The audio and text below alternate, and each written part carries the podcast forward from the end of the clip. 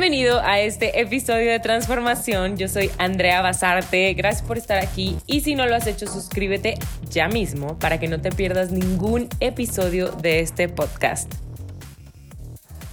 Hace como un mes estaba en un aeropuerto y había unas filas inmensas. De verdad que el aeropuerto más lleno que he visto.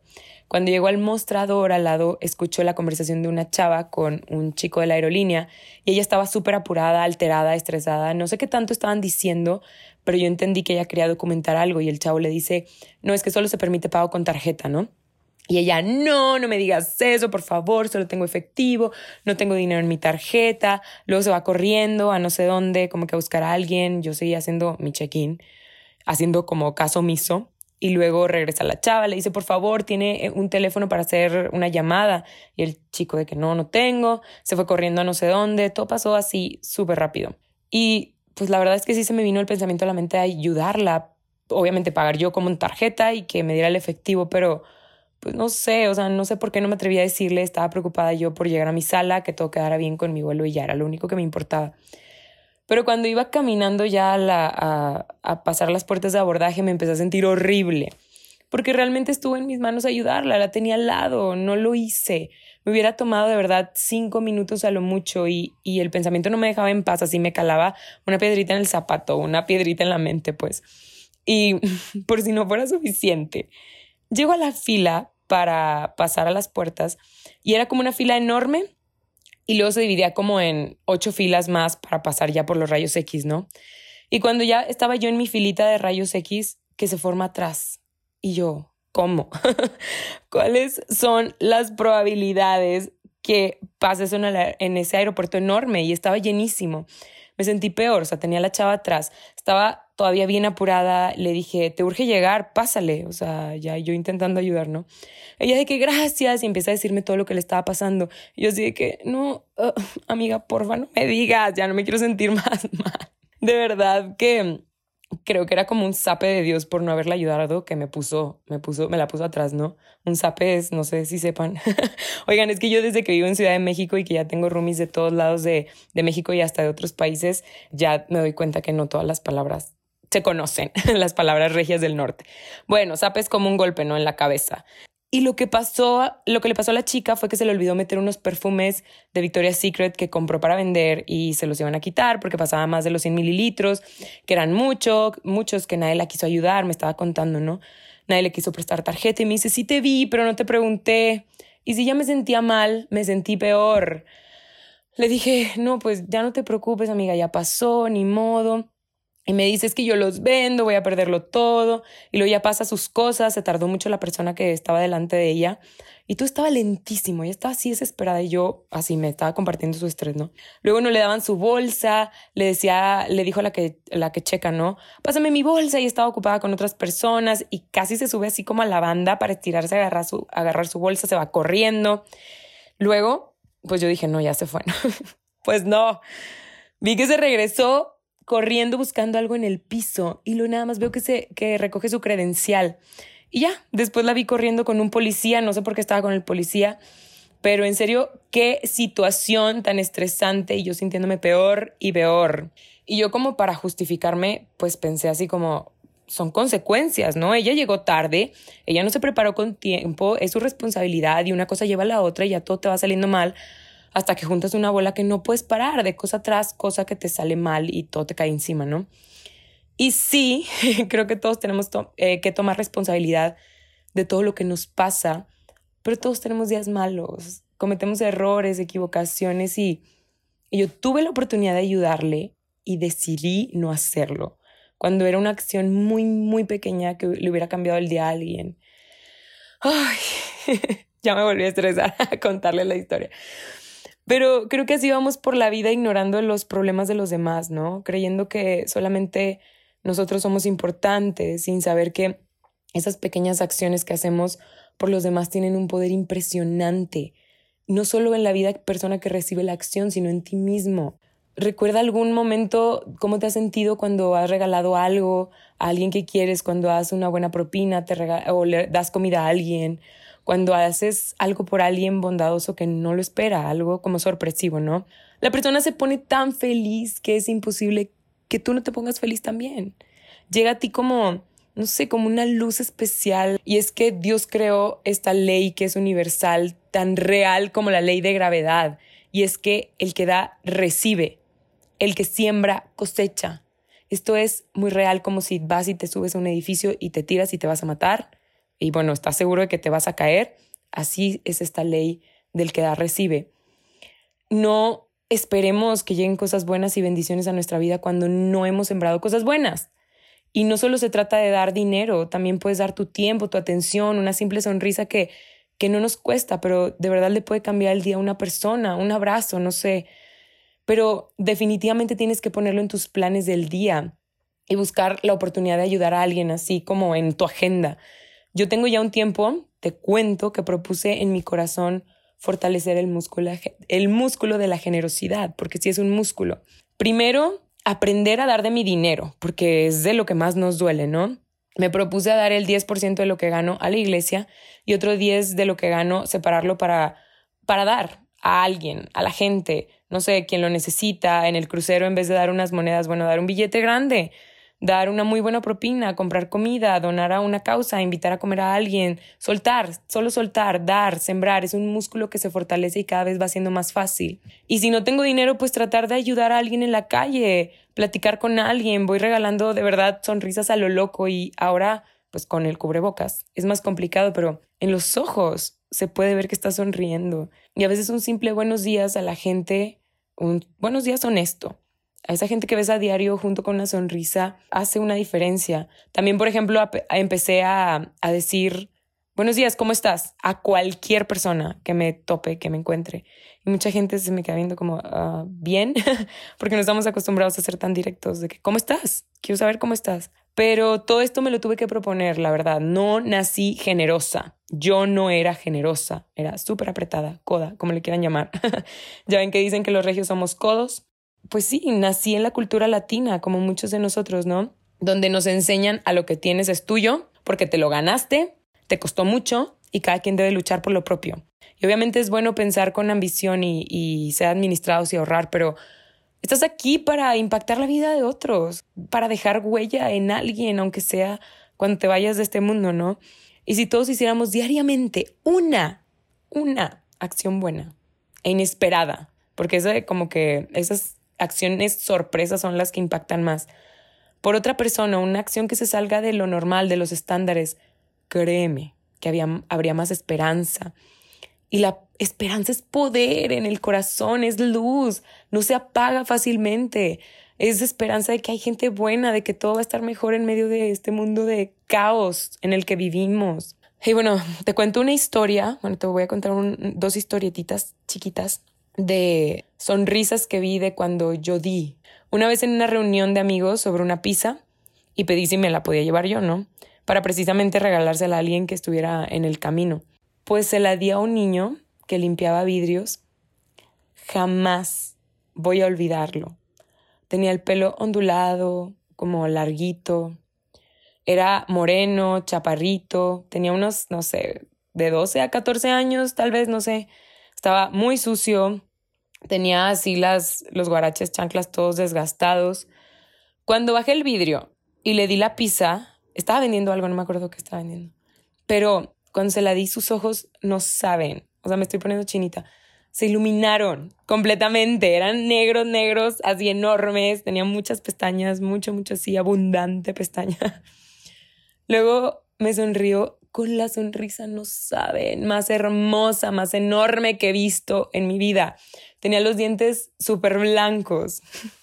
Ay, no, no, no, qué bello. Se fue a sentar luego a la banqueta, se la estaba comiendo porque luego el semáforo se tardó como dos semáforos más en, en, en el tráfico, pues, y lo veía como que era de lejos. Se la estaba comiendo tan feliz. O sea, yo había hecho feliz a alguien con una acción que no me costó un peso. Yo ni siquiera pagué la pizza, solamente la llevé. Y si no lo hubiera hecho, jamás hubiera visto esa sonrisota hermosa, genuina, real, de verdadera felicidad en ese instante, ¿no?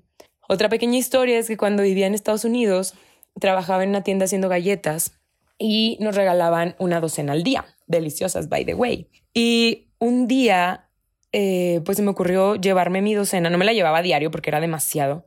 pero se me ocurrió llevarme mi docena que me correspondía y dije, ay, pues se la voy a dar a alguien, ¿no?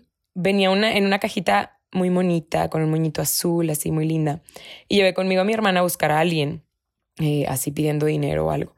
Y encontramos un chavo, ella se las dio y luego la cara de impacto del chico, seguida de, obviamente, felicidad, no tiene precio. No la voy a olvidar nunca, y menos la reacción de mi hermana que estaba feliz. Me dice, ¿viste su cara? Ay, perdón, mi voz, aguardientos. Me dice, ¿viste su cara? Oh my God, estaba feliz. Y yo, sí. Entonces, imagínense, esa felicidad se multiplicó. No solamente él estaba feliz, nosotras también. Y como esas pequeñas historias, tengo muchas así que contarte, pero sé que tú puedes crear las tuyas. Tú puedes vivir ese sentimiento que es, créeme, adictivo. Y, y esto es químicamente comprobado, ¿no? O sea, el cerebro genera dopamina, oxitocina, serotonina y son hormonas de felicidad. El dar genera esto, es poderosísimo. Pero definitivamente lo que tenemos que hacer es cambiar el chip y siempre estar pensando qué podemos dar a los demás o cómo podemos ayudar. No sé si hayan visto esos videos de cadena de buenas acciones donde alguien empieza haciendo algo bueno por alguien, esa persona, gracias a eso que le hicieron por él, como una chispa de bondad, hace algo bueno por otra y termina mucha gente haciendo cosas buenas por otros.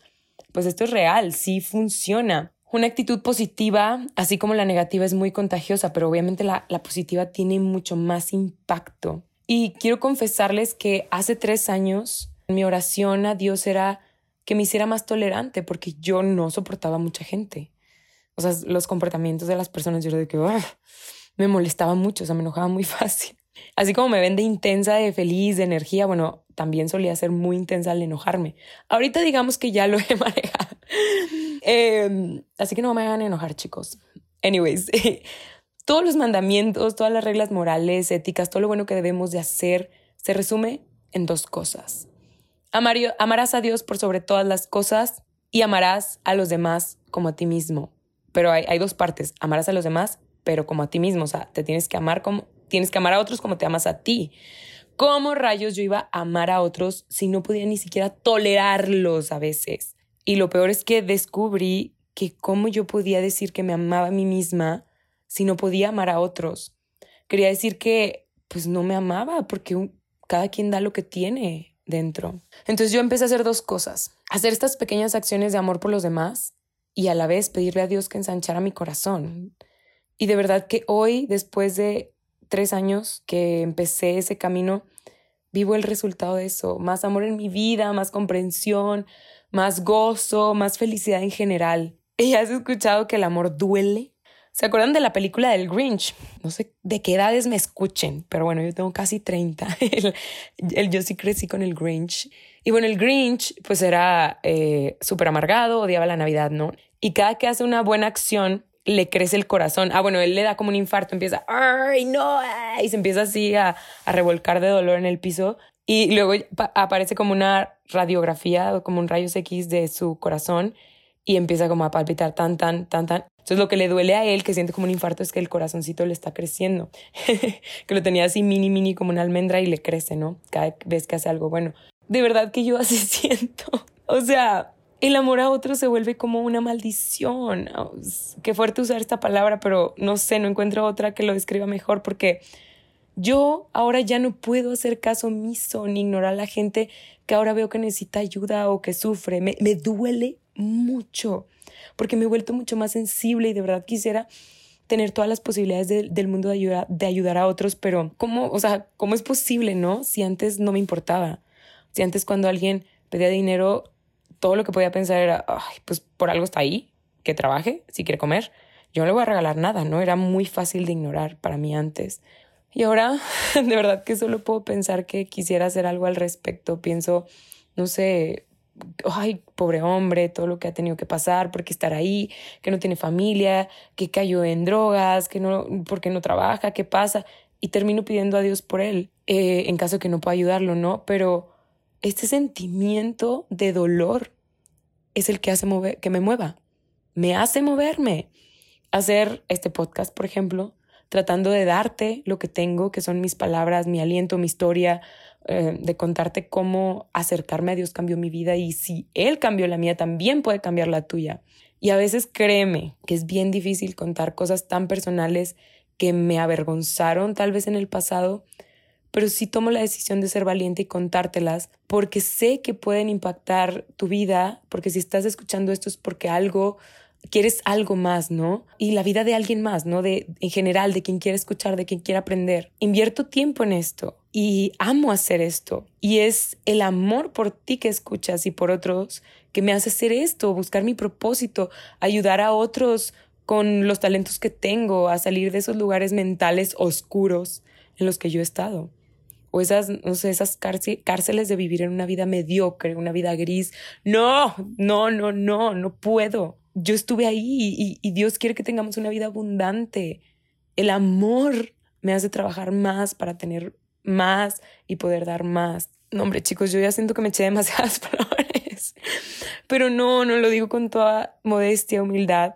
Solo quiero que sepas que yo no era la misma y aunque aún tengo muchísimo que trabajar, créeme que he cambiado mucho y si tú quieres hacerlo también puedes. No sabes los beneficios, los estoy viendo, bendiciones, pero en gran manera en mi vida por haber empezado y tomado esta decisión de cambiar este chip hace años. No te quedes con ganas de hacer una buena acción solo porque te da pena, por codo. ¿Qué nos cuesta, no? Invitar un café, por ejemplo. Y no que invitando cafés vamos a cambiar el mundo, pero sí creo que es una excelente manera de empezar porque, ya lo dije, es adictivo, quieres más, porque poco a poco algo dentro de ti va cambiando, se llena tu corazón, es un poder que multiplica. Créeme que el amor tiene el poder de cambiar tu vida. También recuerda cuánto, cuánto Dios te ama. No tienes idea cuánto te ama Dios. Y somos responsables de amar por cuanto hemos sido amados. Así que te voy a dejar tarea. Si llegaste hasta aquí, eh, llévate de tarea hacer algo lindo por alguien. Te la voy a poner más fácil, es más, te voy a dar algunos ejemplos para que escojas. Aquí escribí algo. Sonríe a extraños en la calle, pregunta ¿cómo estás? A algún guardia del edificio a quien te topes diariamente. Invita a algún amigo a comer o tomar un café, págalo tú. O mejor aún, a algún extraño que realmente no conozcas porque eso es aún más impactante. Es raro que alguien haga algo de ese tipo por alguien que no conoce, ¿no? Cuando compres de comer, pide dos órdenes, regala al primero que esté pidiendo en un crucero, deja un post-it con alguna frase linda en el baño de tu trabajo, da un cumplido honesto a alguien, reconoce algo bueno de alguien que nunca le hayas dicho, deja una propina generosa, digamos, treinta, cuarenta, cincuenta por ciento, o si tienes roomies, haz comida extra, invítalos o cocina para tu familia. Y a mí de verdad que sí me falta practicarlo mucho más porque siempre hay que recordarlo. Yo mientras te platico, no creas que yo ya logré todo lo que quiero. No, no, no. Me falta mejorar mucho y cuando lo, lo cuento y yo trato de enseñar, yo también aprendo. Por eso me encantó de verdad hacer este episodio. Yo creo que ha sido mi favorito hasta ahora porque mientras lo cuento, lo recuerdo y me emociona empezar a hacer más cosas. Haré algunas de estas. Yo también me lo voy a llevar de tarea. Y bueno, pues ahí te va un plus, un premio, motivación para que te animes a hacerlo. Dice Proverbios diecinueve diecisiete, a Dios presta el que da al pobre y el bien que ha hecho se lo volverá a pagar. Imagínate prestarle dinero a Dios, qué cosa. No tienes idea lo bien que trata Dios a los corazones generosos. No tienes idea. Si te ha gustado este episodio, por favor, compártelo. Estoy en redes sociales como Andrea Basarte, con B de bueno y Z. Con esto nos ayudas a llegar a más personas. Nunca sabes quién necesita escucharlo. Puedes ayudar a alguien hoy con esto. Te dejo no sin antes recordarte que si transformas tu mente, transformas tu vida. Besos, bendiciones, que tengas el mejor de los días.